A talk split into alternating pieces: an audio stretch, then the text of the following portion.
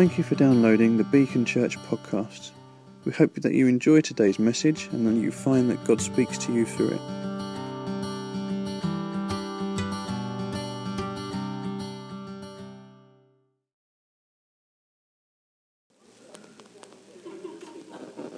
Hello, hello, hello. Is that on? Can you hear me? Good, good. Welcome. Welcome. Um, before I speak, I, I want to say something really quick. That Doesn't make sense. Um, before I get into the talk, I want to say something really quick. Before um, yesterday, I got a text message from my mum saying uh, that she's praying. That's a serious thing she's praying for this talk. So if you get any kind of overwhelming feelings of the Holy Spirit, it's because there's a woman in Croydon who is uh, a serious prayer warrior. When my mum says she's praying, I get a little bit nervous. Um, so, so yeah. Today's talk um, is within the series that we're doing on walking as Jesus walked. Um, and the topic of this talk is around obedience. Um, and I've got a sentence that this whole talk is going to hang off. Um, and so I'm going to say the sentence. Oh, it's going to be up on the screen. And then we're going to go through the sentence together, um, just breaking it down a little bit. And hopefully, uh, it will be clear what the outtake is from, from today's talk. So the sentence is this God has a plan for your life. And if you're obedient, He will satisfy you beyond your expectation. Sounds, um, I wrote it, and then afterwards I thought, oh, it sounds like a bit of a prosperity message. Like I should be wearing like a big suit, big white suit, and God has a plan for your life. Um, and I shared it with Owen last night. Um, and he had a few comments. But I'm hoping that as we go, that, um, but I'm hoping that as we go through it, and hopefully as I explain it, I hope that this sentence stays true, um, and that it's not seen in the context of some kind of prosperity um, gospel, but actually the gospel that we believe in as a church. So let's begin. God. When we start with God, I think as a church, we, you know, you hear God all the time. You hear, we talk about God, we like, God has a plan for your life. We, we throw away statements a lot of the time, but I had a moment once in my life. In fact, I've had a few moments in my life where the, the reality of God has become apparent to me in such a way that when I use the word God in a statement, it has a profound meaning beyond a throwaway statement. I was in Zambia. I went to Zambia for a couple of months, and I lived on a farm that had no electricity, no running water. And um, as you can imagine, there's no electricity and no running water. It's not, you know, not the greatest of conditions. But one of the things that you find is I've never experienced before is is the complete darkness at night.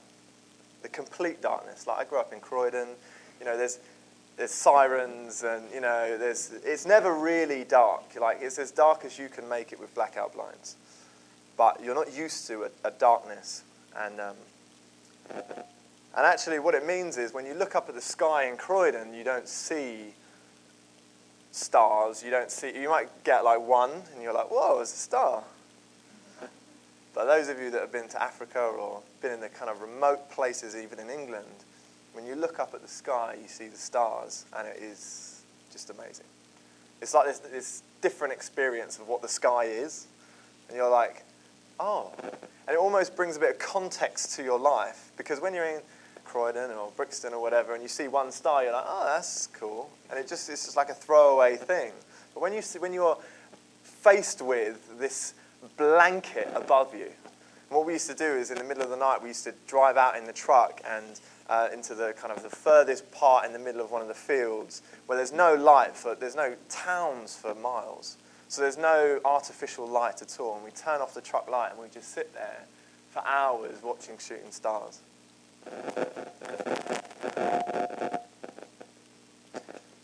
What it would do to me is think, who am I that you are mindful of me? It's this thing that it's this thing that you've heard it said, you've heard the psalmist say it. Who am I that you are mindful? There's moments that, you know, I, I, can't conjure this moment for you right now. I can't tell you that this is what you should be feeling.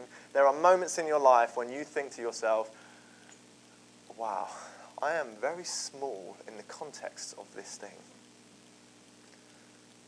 And, uh, and sometimes, I've actually spoken with James about this, about the, the size of the universe, and, and sometimes you, you block it out because it's so big that it starts to be a little bit discomforting. But it's important to remember it in the context of a sentence like this. Because when we say God, we must understand what we mean by God and the size of God and who He is. Because if we believe as a church that He is the creator of all things, that He spoke this universe into being by His voice, then this is a serious thing when we start with God. And what it does is it brings context to the things, to the, to the words that we read when we say, we boldly approach. Because when we read in Hebrews that it says, we boldly approach the throne of grace, we must always remember that in 1 Timothy it says, Jesus is unapproachable light. And so the boldness at which we approach should be this amazing, kind of awe inspiring, that we could be bold enough to approach a God that created all of this? And we sing songs like, I am a friend of God.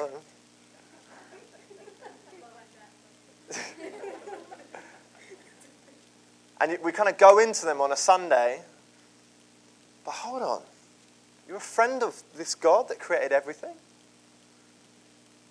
And that's what the Bible says. So when we say God, I wanted to kind of tee it up, get us in the right frame of mind when we go on to the next bit of this sentence. Because what it does is it means that this plan for your life has such bigger significance than if I'd have just said, God has a plan for your life. Because your immediate response to God has a plan for your life is, oh, what's God going to do with me? You know, what's it, what's he going to what's he going to do through me? You know, what? But actually, in the context of God, it puts it all in perspective. I wanted to start with that. I didn't want to be too heavy to begin with. Um, this is quite a heavy talk, actually. I was I try and be like light-hearted and try and be funny, but I haven't got any of that in here because the subject of obedience is one of the utmost importance. And in this last week, God has done something in me and my relationships with other people, um, and as situations have come about where the obedience to God has become very real to me outside of the context of constructing a talk. And how, how best can I talk about the obedience of God, obedience to God? Actually, it's become very real to me what disobedience looks like. And I've been dealing with a friend of mine that has been in some serious disobedience and he is dealing with the consequences.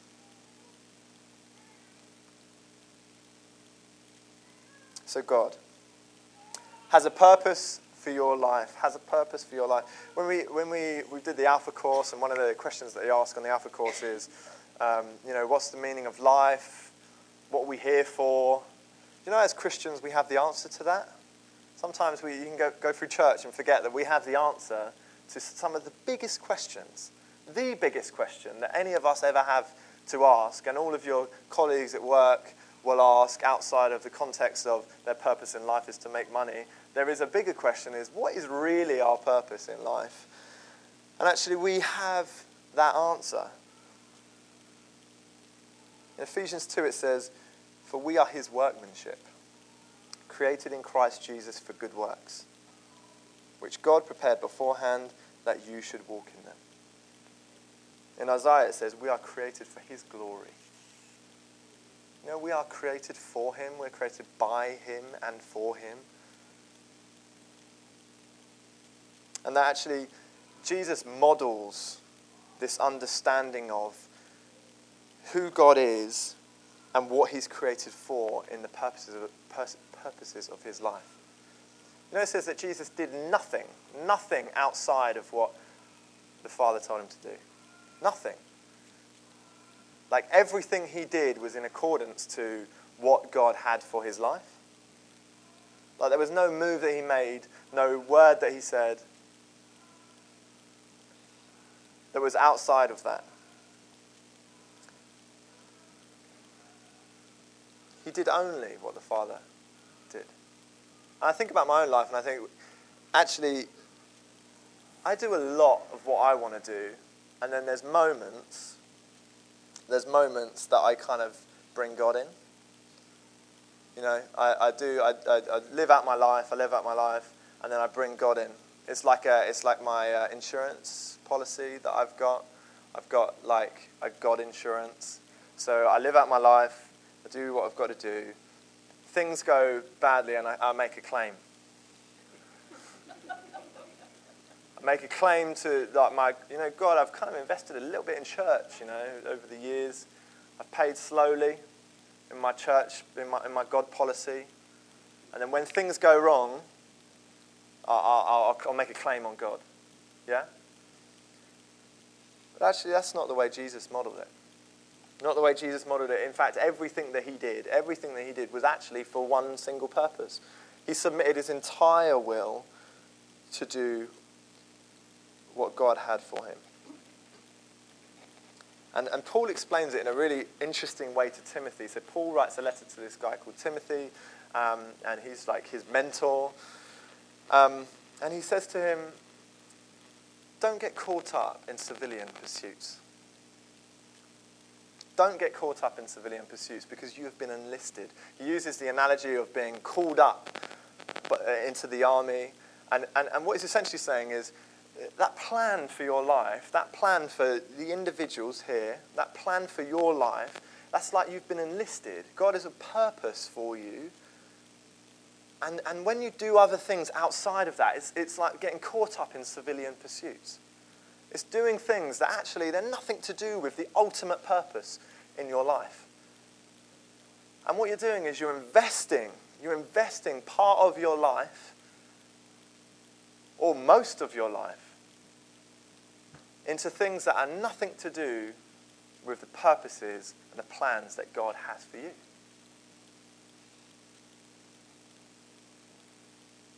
I think it's, it's important um, to see that the plan for your life, God's plan, remember who God is. God's plan for your life is not this kind of side thing. He's, it's not like, okay, John, you do what you like for all of your life. You do what you kind of want to do. Um, but there is, there's going to be one moment where I'm going to call upon you. And so be ready for that, because that's going to be, you know, you're going to get to speak at Beacon. there's going to be one moment where I call upon you. No, that's not really the way that the Bible positions it, and it's not the way that Jesus models it for us. But actually, in everything that he did, he was obedient. In every decision that he made, he was obedient because he had an understanding of the overarching plan and purpose for his life. And when we go on to talk about the obedient side of it, it's really important that when we start with God, we start with who God is, this unapproachable light, and that He is mindful of you, and that He has a plan and a purpose for you. I've got a group of friends that I am um, in a WhatsApp group called the Friendship. It's like a ship of friends. Um, started off saying all aboard the Friendship. Anyway, basically, there are other guys who uh, there's like five five of us, and there are other guys that like love the Bible, love God, um, and it's just we get messages all the time around. Oh, this is what I'm doing. One of them studying at Spurgeon's. Like the other three work at church, and I work in advertising, so um, slightly falling behind on the old holy points, but. Um, but yeah, we, we were talking, um, we, we post stuff, and I've been planning this talk, so every time something kind of pops into my head, which I think will make me look clever in front of them, I post it. Um, and I, I posted the line, We are his workmanship. We are his workmanship. Because it hit me that this is, this is crazy, right? That we are his workmanship, that we are created for him, by him, that actually the, the, whole, the whole thing about me, the whole thing about me is that I am his workmanship. I am like a tool in his hands to be used for him. That if I'm, if I'm not being used by God, it's just I'm, I'm like a tool that's been left on the shelf for no apparent reason. It's, it all feels a little bit obscure when I talk in this way sometimes. But if you get this, I guarantee it will transform your life. This, I was going to call this talk Satisfaction Guaranteed, but I work in advertising and you would have seen right through me. Um, but I guarantee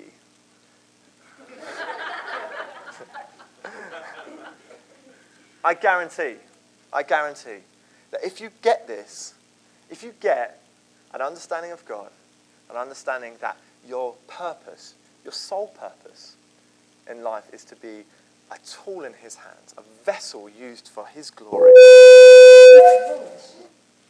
That's, that's my mum praying. mum, slow down. I guarantee it will bring you satisfaction. I guarantee it.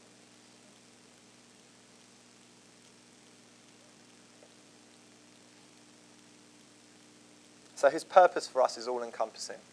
Our sole purpose, not part of our purpose, our sole purpose is to bring glory to God, is to be used by him in his hand. Now, that comes as a little bit of an abrupt message to actually how we feel. I know most of you are sitting there probably thinking, yeah, okay, maybe I agree with that if you've kind of given your life to God. But, but it will be abrupt, it will be abrasive to the way you naturally feel and actually the way that you live out your life. Because I know that as I was planning this, I was like, oh, I'm not worthy really to be talking and speaking this message because I, I think to myself, do I actually submit to the plan of God for my life completely? Do I wake up each day and think, God, what, you, what have you for me to do today? What, what should I say today? Who, who should I speak to today about you? But God, in His grace, uh, shows us that this statement is true through our small acts of obedience to prove to us that if we were completely obedient, we would find full satisfaction. Because I found in my life that when I am obedient, and listening to Zoe's story was, was, was great because you know, I feel like we've kind of been there on a, on a little bit of a journey, but there's a moment of obedience and it's brought satisfaction. There's decisions that we make in our lives that almost point to the fact that if we made complete decisions that way, it would bring complete satisfaction. It's like a window into what it could be.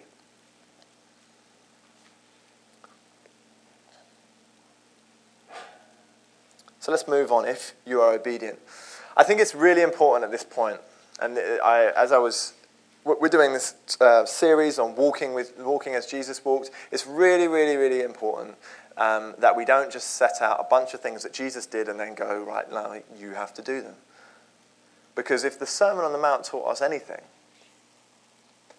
it was we cannot achieve what Jesus can achieve. We cannot achieve the complete obedience that Jesus achieved. And it's important for me to reiterate the gospel right now to you. Really important. Because if I have this statement, God has a plan for your life, and if, if you're obedient, then immediately we'll all be sitting there going, actually, you know what, I haven't been obedient. And I guarantee when you leave this place, you will not be completely obedient to, to God.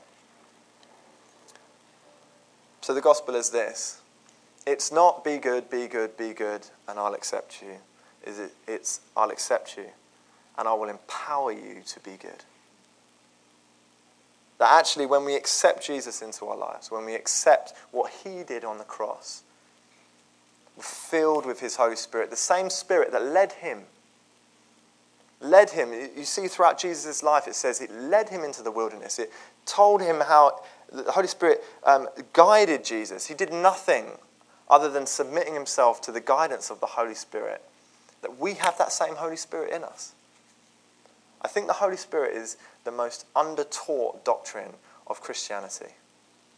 And I don't want this church to be a, a church that, that, that pushes the Holy Spirit away because, you know, none of this could happen without the Holy Spirit moving in your life. None of this.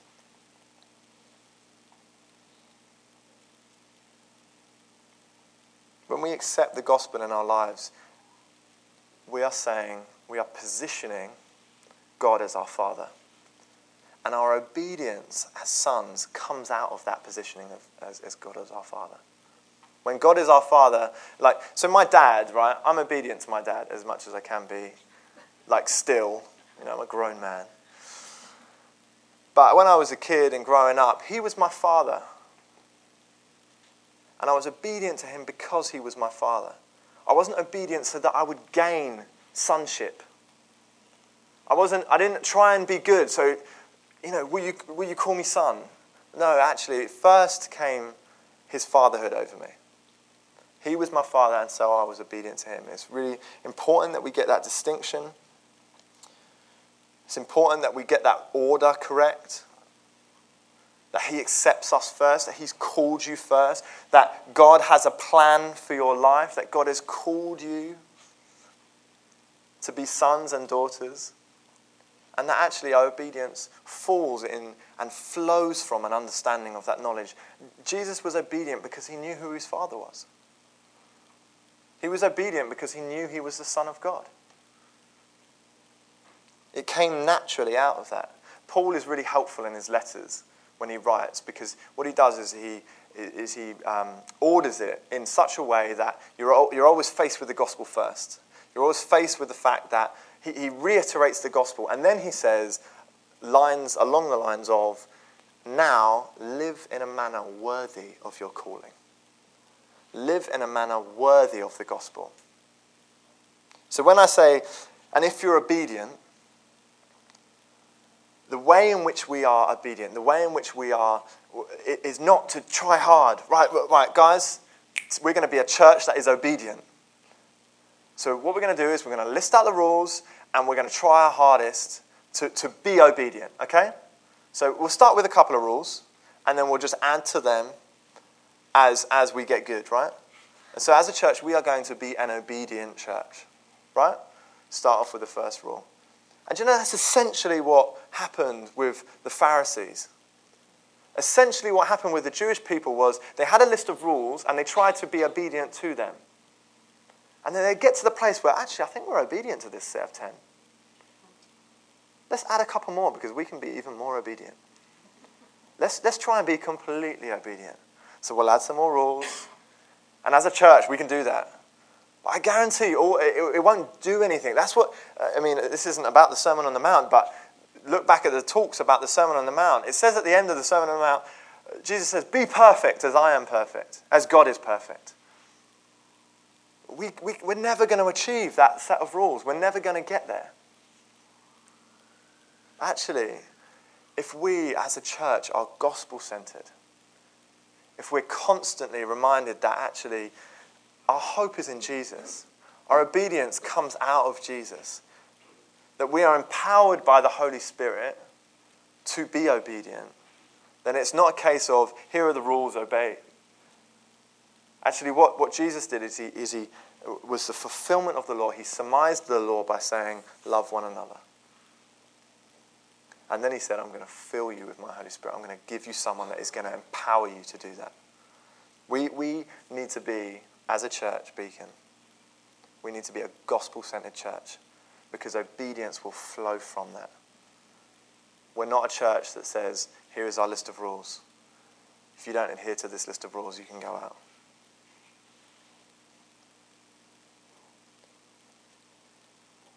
What we do with the gospel is what we're saying to God is, God, we submit to your authority. Because obedience is always seen in the context of an authority figure. And you know what? You will be obedient to something. It's not that you will, you know, you're, you're, you're a rebel. No, you will be obedient to something in the context of who your authority is. And your authority, if it's not God, if it's not someone else, it will be yourself. And you may consider yourself a rebel, but actually you are just submitting to your own authority. Obedience is, is only about authority. It's, it's how you live in the context of, of who that person is. And what I wanted to do with this sentence is to start with God, because when, as I said, when, when God is seen in the true light of who he is, actually it's inevitable that the authority is God. That it, it makes sense that the authority is God. The problem is when you have a small view of God and you say, and you almost make God smaller and your life bigger. Then it says, God has a plan for your life. And if you're obedient to it, what you do is you make yourself the authority. And if you're obedient to it, of course you're going to be obedient to it. I'm going to do what I want. I had one of the most devastating conversations of my life this week with a friend of mine. And I'm not going to go into details, but all he said was, John, I want to do what I want to do. And I knew that there was no way I could change his mind. He said, I want to do what I want to do. I said, Look, you do what you want to do. You obviously do not submit to the authority of God. Because if this scenario that has happened had happened to someone that I knew submitted to the authority of God, you know what I'd have said to them? I'd have rebuked them out of the Chinese shop that I was in. if it was my, one of my brothers, for instance, both my brothers, they're really strong Christians, they submit to the authority of God. If they'd have done something foolish, if they'd have done something disobedient to God, I could have rebuked them. I could have said to them, this, is, this goes against God. You have defied God. And they, there would have been conviction, and they would have realized that. But if they'd have said to me, I want to do what I want to do, then they would have been submitted to their own authority. And there's nothing I can say to them. See, I think sometimes as Christians we get it wrong. We try and tell the world how to behave. Actually, there's no way in which people that aren't submitted to the authority of God are going to behave in the way that the Bible says. You see, the, the, the way in which we should behave, the way in which Jesus tells us to behave, is only for those that are submitted to the authority of God. And if you're a Christian here, you have.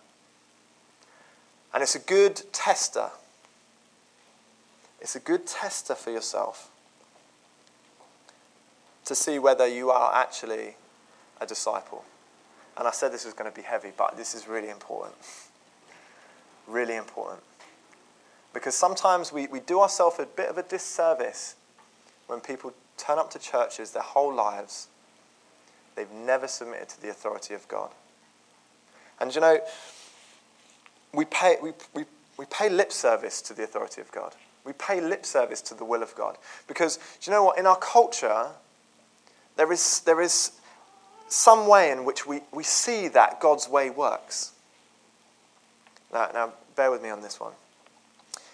I could live my life for the rest of my life with the understanding to everyone else outside that I am a Christian, that I have submitted to the authority of God. But actually, I've not. I've not. I've just submitted to what, I, what aligns with my will. I've decided, actually, yeah, that makes sense for me. Do you know what? I've ended up with a very attractive wife out of this Christian gig. I, I, I, have I've submitted to the will of God in that. No, actually, have I? It's, it is so easy for us to, to, to walk through our Christian lives and pay lip service to the fact that we have submitted to the will of God until there is a moment where God asks you to do something that you don't want to do. And God will do that.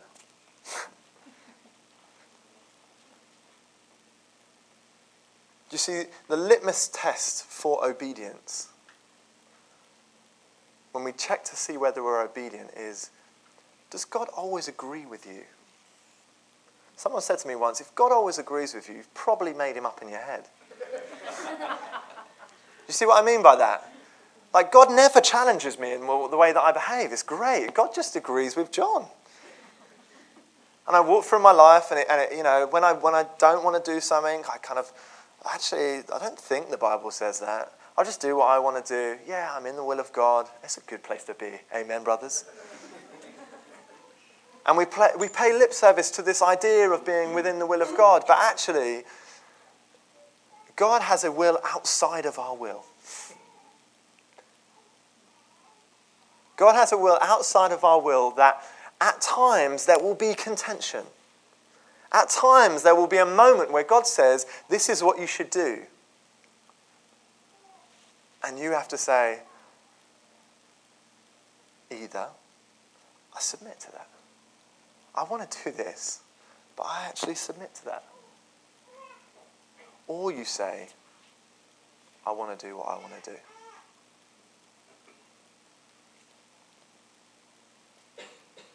Obedience is a serious thing.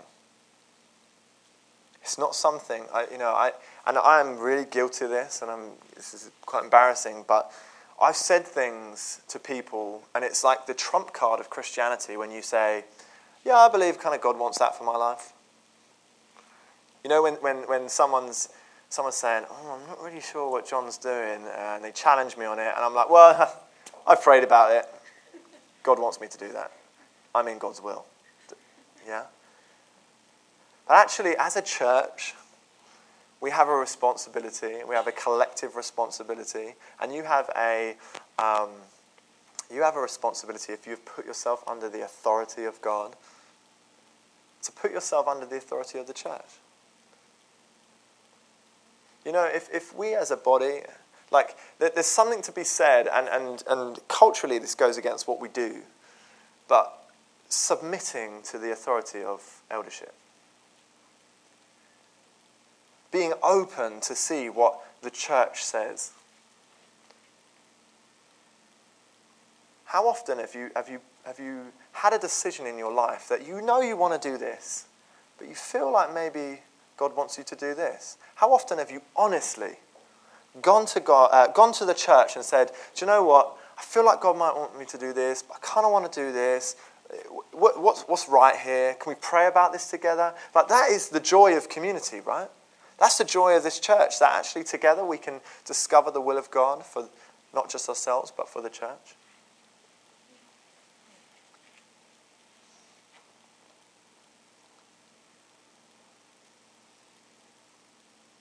Do you know, obedience can be really inconvenient sometimes for us.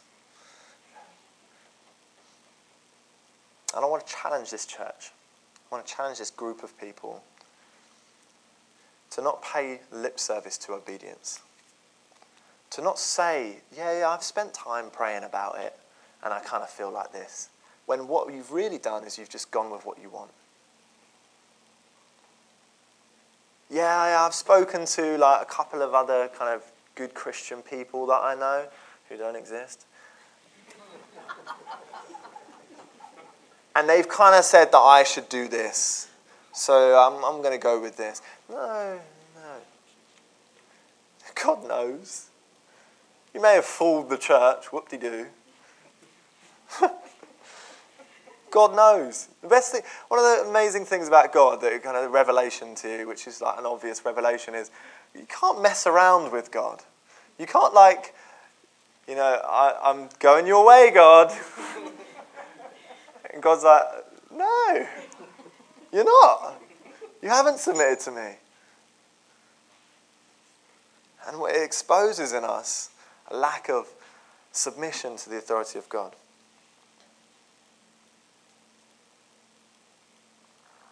I joked around about Sarah, but um,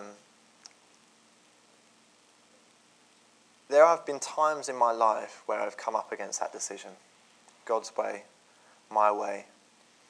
And I've never, never regretted submitting to God's way.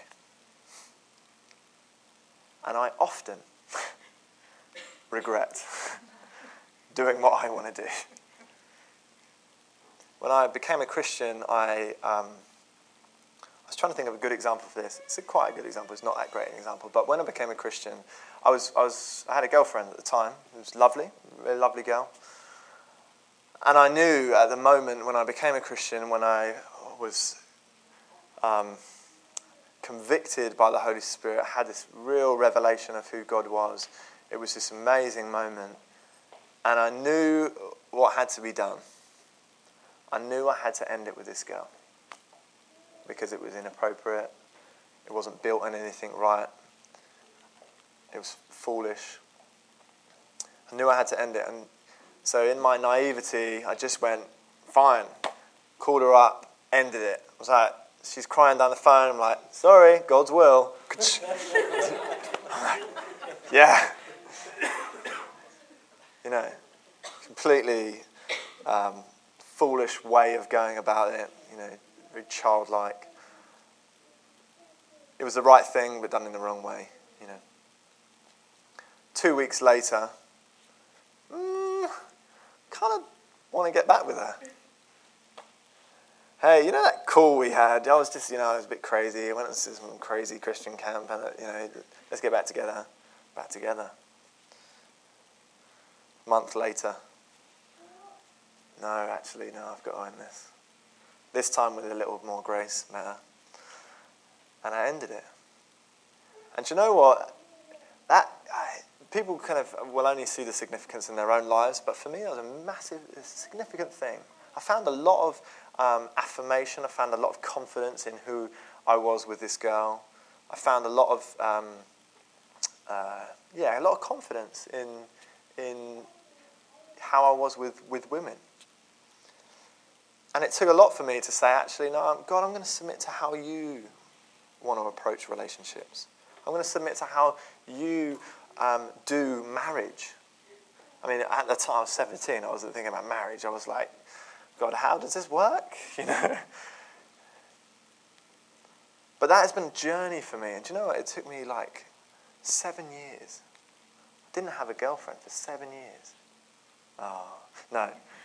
No, I actually, I, I, I made a decision at that point that God, I was going to submit to your authority. I was going to decide that there are going to be times in this journey where I am going to want to do what I want to do. I'm going to be out and there's going to be someone that I want to, I want to go back to the way that the world approaches relationships. I want to do it that way. But actually, God, you are God. And your wisdom is above my wisdom. And I will submit to your authority. So in this momentary event, I will, I will, I will walk away from that. And not to say that I was perfect in it, but God has been faithful through it. And as I say, like I look at Sarah, and this is no way an embarrassment to Sarah, but I look at the kind of character that she's got, and, and I'm overwhelmed by God's, God's wisdom. You know, I spent the years in the desert. I was like, God, where are you taking me? This isn't where the girls are. I'm in a prayer meeting full of old people. But do you know what I mean?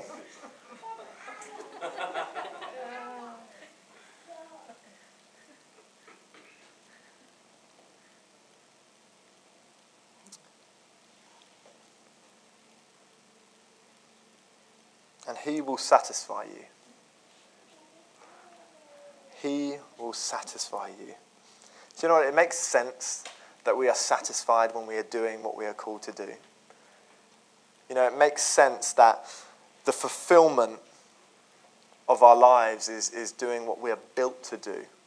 You know, it, it, it's just a, it just makes sense. If we're his workmanship, if we are tool in his hands, then it makes sense. you know, hammer's happy hammering. You know?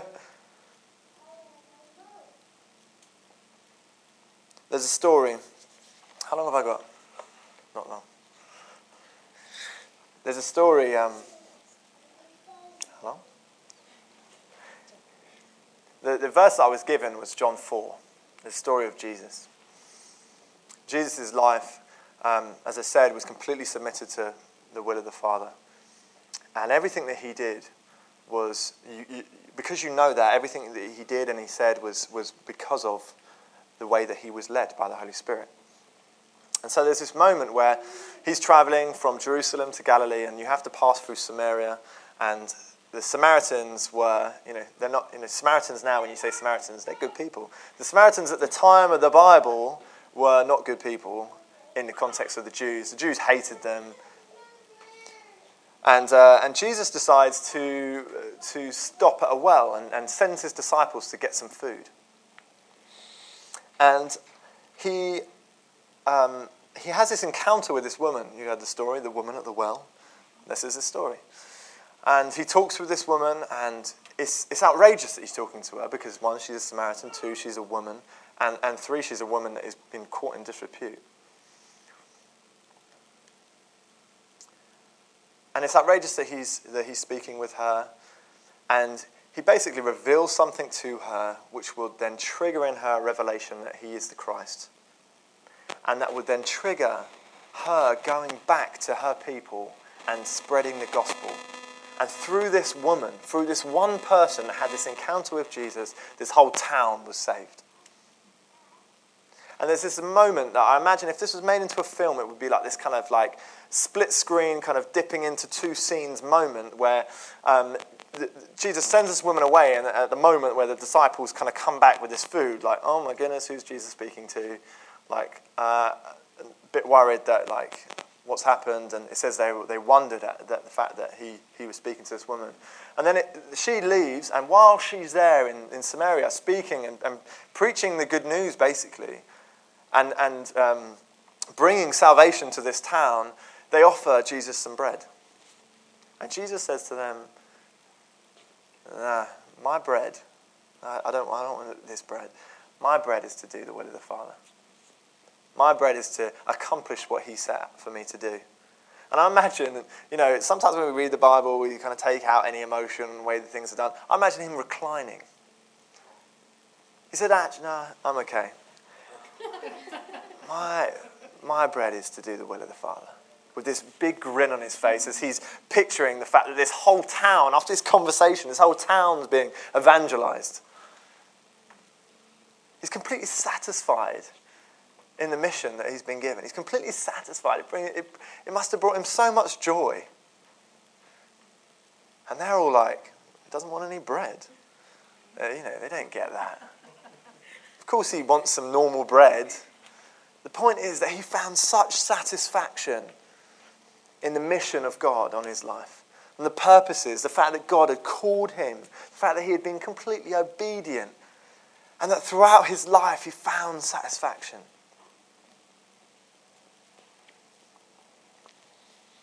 I had um, I was speaking with Phil last night and telling him there's this guy at my work called Freddie.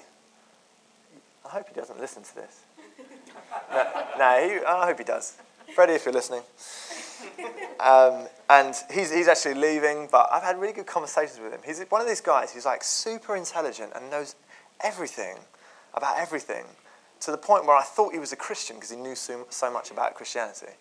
Like he, I mean, he came up to me one day at my desk and he said, John, um, what do you think about transubstantiation? And I was like, um, why do you ask? transubstantiation. anyway. And I talked to him about God all the time, and I told him I was going to be preaching. And, and the other day I went for lunch with him, and he said to me, Oh, John, I started going to church. And I was like, Oh, cool. Inside, I was like, Yeah! I was like running around, whatever. Outside, I was like, Cool. yeah, cool, man it was this moment when I realized what is such an amazing thing to be part of what God is doing. Such an amazing thing.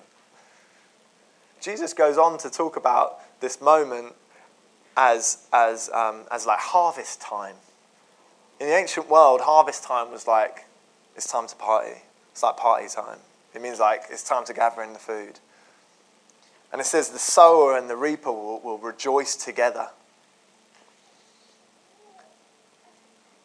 Actually, doing the work of God is amazing.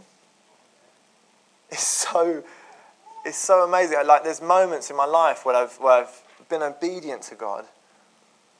I've had my focus on His purposes for my life, and I've realized, oh, that's what it feels like to be satisfied. That's what it feels like to be to have your full of life, the, the fullness of life that God, that Jesus said that He would give.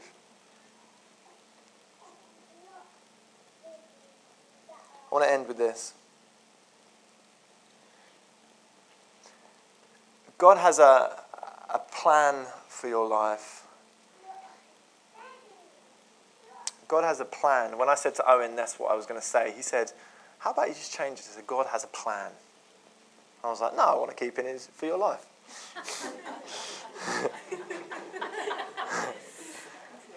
no obedience there, no submission to authority. No, the reason I wanted to keep that in is because I wanted to remind ourselves that actually it's God has a plan for his church.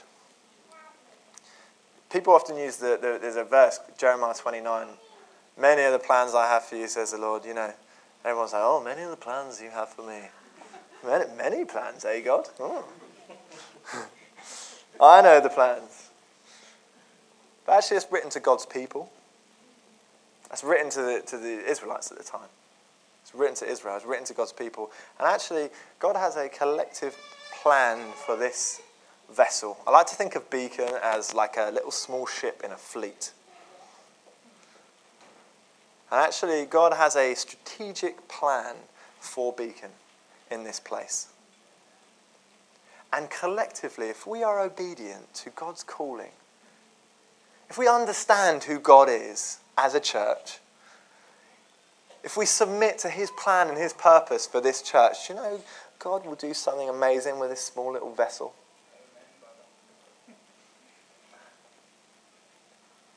Glad Don agrees.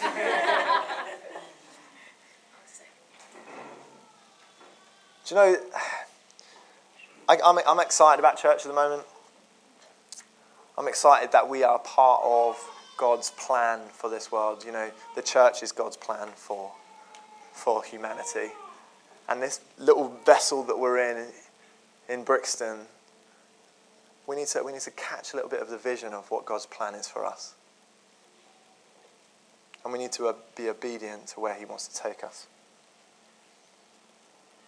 I want to ask you a question. Are you satisfied?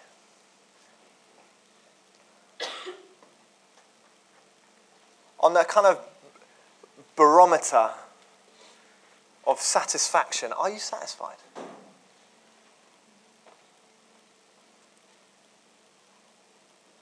It's kind of one of those awkward questions that you're sitting in there and you're like, oh, I'm probably about a four.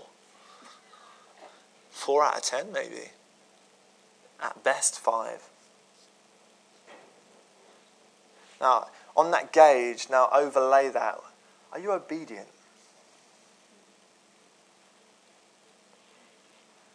Because there will be a correlation between your obedience and your satisfaction. If, as a church, we are obedient, we will be satisfied.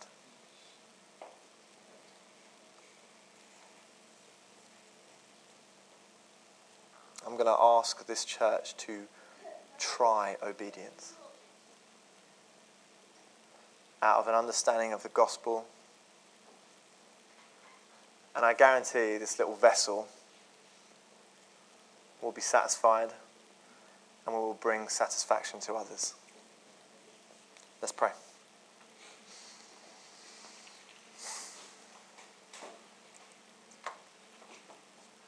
Father, I don't know what you want to do with that message. I feel like I missed bits out and I added bits in. And... But Lord, you have a plan for this church.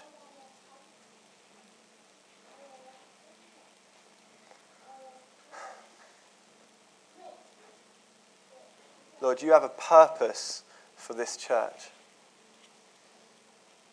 And we know that when we submit to your authority, you ultimately satisfy us. Father, I pray that we wouldn't let this fall on deaf ears. We would take this, that feeling of dissatisfaction would, would push us into investigating what it means to be obedient to you. And Father, we pray this in your name. Thank you, Lord Jesus. Amen. Amen. You have just listened to a Beacon Church recording. If you would like more information about us, our vision, the team, or upcoming events, please visit our website, which is beacon-church.org. You can email us at office at beacon-church.com or find us socially on Twitter, Facebook, and Instagram. You are welcome to share this recording as you wish, but please do not make any edits without express consent. Thank you.